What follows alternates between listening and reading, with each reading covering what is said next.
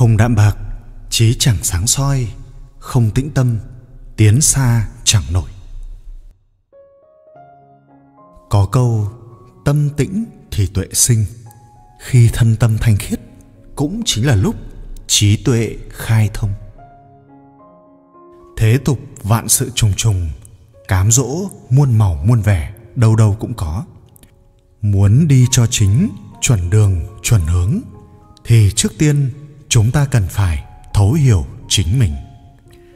Bậc tiên hiền lỗi lạc vương dương minh từng nói, làm người muốn tiến xa thì cần phải biết tĩnh, muốn tĩnh được lại cần phải hiểu kiếp nhân sinh. Tu tĩnh, nhập tâm cảnh. Vương dương minh cho rằng muốn tĩnh lại cần có hai yếu tố tiên quyết. Một là tức tư lự, tức là dừng lại việc suy nghĩ. Đưa cái tâm của mình tiến nhập vào cảnh giới trống rỗng, tĩnh lặng. Tạm thời dừng lại những truy cầu. Hai là tỉnh sát khắc trị, tức là tự phản tỉnh, xem xét bản thân, khắc chế, trị sửa bản thân. Tức là lấy tâm làm gương soi, quán chiếu, xem xét bản thân. Con người sinh ra trên thế gian, chìm đắm trong tư dục sắc tình, danh lợi. Khổng tử thường giảng, pháp chế của người quân tử là tự vấn bản thân, hướng nội, tu dưỡng. Điểm mấu chốt trong vấn đề tĩnh tu của vương dương minh cũng là ở chỗ này. Tâm chúng ta không thể tĩnh lại được, phần lớn là bởi vì suy nghĩ không thanh tịnh. Vậy nên, không ngừng soi xét tự chính bản thân mình là cách tốt nhất để hóa giải những khúc mắc trong nội tâm bản thân ý thành gây dựng cái tâm ngay chính. Một niệm đầu vừa xuất hiện, lương tri tự nhiên sẽ là biết tốt hay xấu. Nếu tốt thì giữ lại, xấu hãy loại đi. Đây chính là thành ý.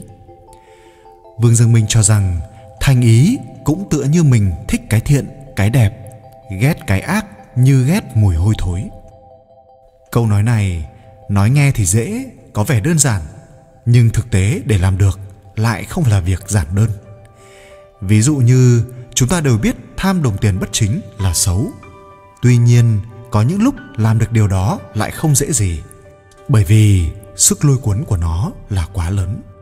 Người không đủ đức hạnh khó có thể vượt qua. Một khi không vượt qua được mà tham lấy, nó cũng tựa như thích mùi hôi thối. Vì chúng ta thường xuyên không thành ý cho nên nội tâm thường xuyên cảm thấy có lỗi, có tội. Tâm bất an và đương nhiên là trí không thể bình hòa, tâm không thể thanh tịnh lại được. Cẩn trọng khi một mình để nghiêm khắc tự giác. Cho dù ở một mình cũng cần chú trọng hành vi của mình. Một người có thể giữ được mình ngay chính khi ở một mình, chính là biểu thị người có cảnh giới cao hay không. Nói theo cách của vương dương minh thì chính là tự quản chính mình. Tự quản chính mình bao gồm rất nhiều phương tiện, yếu tố. Vương dương minh cho rằng khi tĩnh tọa, cần liệt kê những yếu tố này ra, và đây chính là cẩn trọng khi một mình. Trước tiên, cần hướng nội, nhìn nhận xem xét bản thân có tư dục gì.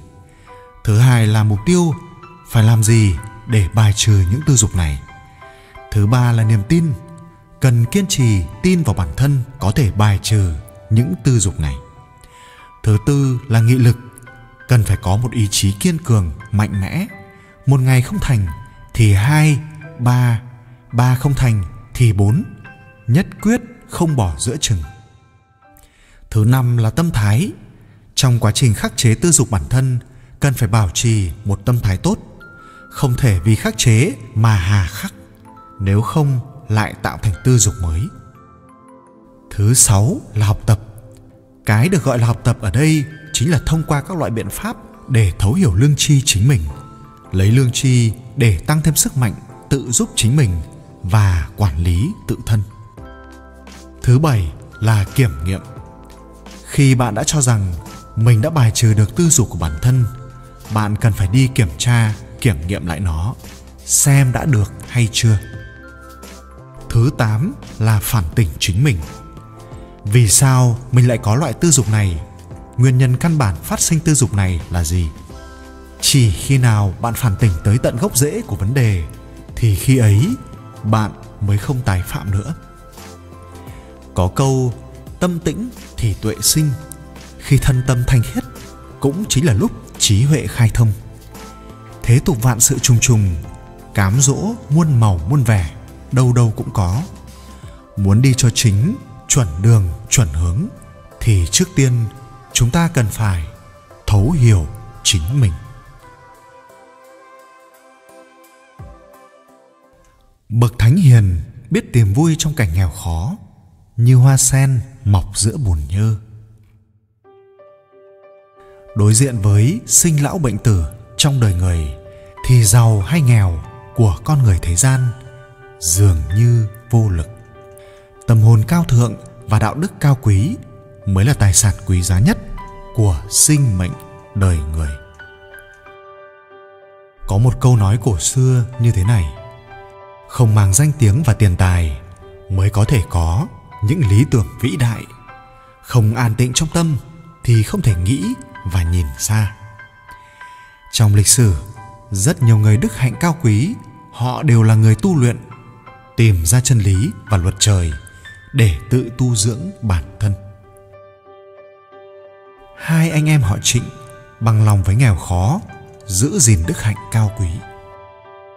Hai anh em trình hào và trình di là những nhà triết học và tư tưởng học nổi tiếng của triều bắc tống. Cả hai đều học hành chăm chỉ, yêu thích lịch sử bằng lòng với nghèo khó, giữ gìn những đức tính cao quý của mình mặc dù trải qua nhiều thăng trầm khác nhau, họ vẫn luôn học hỏi suốt cuộc đời, dạy học và theo đuổi lý tưởng của mình. Trình hạo làm quan ở nhiều địa phương khác nhau. Ông luôn tâm niệm chăm sóc dân chúng như chăm sóc bệnh nhân, như là một cách để tự dân mình. Ông cũng nhã nhặn từ chối một món quà hàng trăm cuộn tơ lụa cao cấp của tể tướng lữ đại phong. Ông nói rằng không phải chỉ có ông là người nghèo mà có rất nhiều người nghèo trong thiên hạ. Sau khi hoàn thành công việc của quan phủ, ông luôn đến dạy các học trò của mình.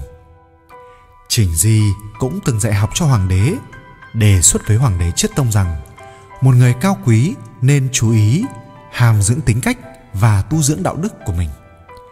Ông thích gần gũi với những người có phẩm hạnh cao quý, luôn thẳng thắn đưa ra những lời khuyên răn hoàng đế.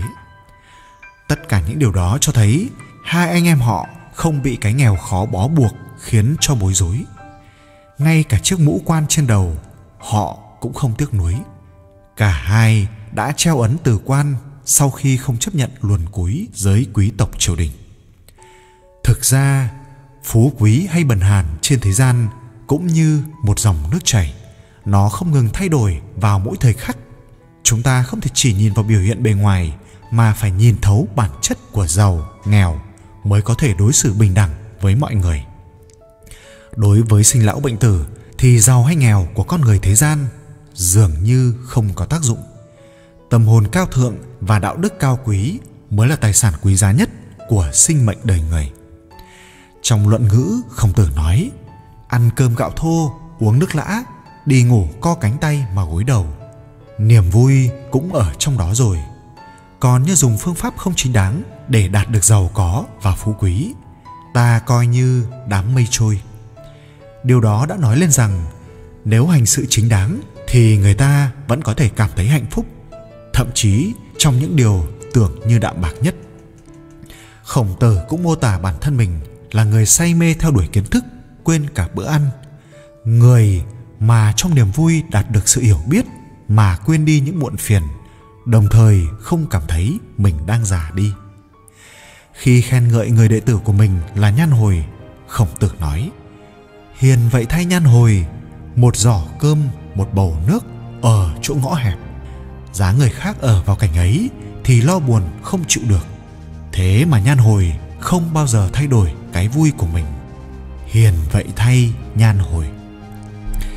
Với những cá nhân đáng khâm phục như khổng tử và nhan hồi, niềm vui của họ không nằm trong những thứ vật chất mà trong sự theo đuổi tinh thần. Những người hài lòng sống trong cảnh đói nghèo mà tìm thấy hạnh phúc từ sâu thẳm tâm hồn, thông qua đồng hóa bản thân với đạo, chính là người đã đạt được cảnh giới của thánh nhân vậy. Khổng tử đã đề xướng nguyên lý, bằng lòng với nghèo khó, hạnh phúc đi theo đạo, và giữ vững niềm tin vững chắc về dùng đạo để cứu độ con người. Bậc thánh hiền xưa tin rằng họ có trách nhiệm với xã hội và có sứ mệnh lịch sử. Nắm giữ những gì đất nước cần như là trách nhiệm của bản thân mình. Khổng tử, chủ trương khai sáng con người bằng đạo đức và đức hạnh. Ông thường yêu cầu con người nên bằng lòng với nghèo khó, hạnh phúc đi theo đạo và cải thiện đạo đức bản thân, giải thoát khỏi sự ham muốn về danh lợi và lợi ích.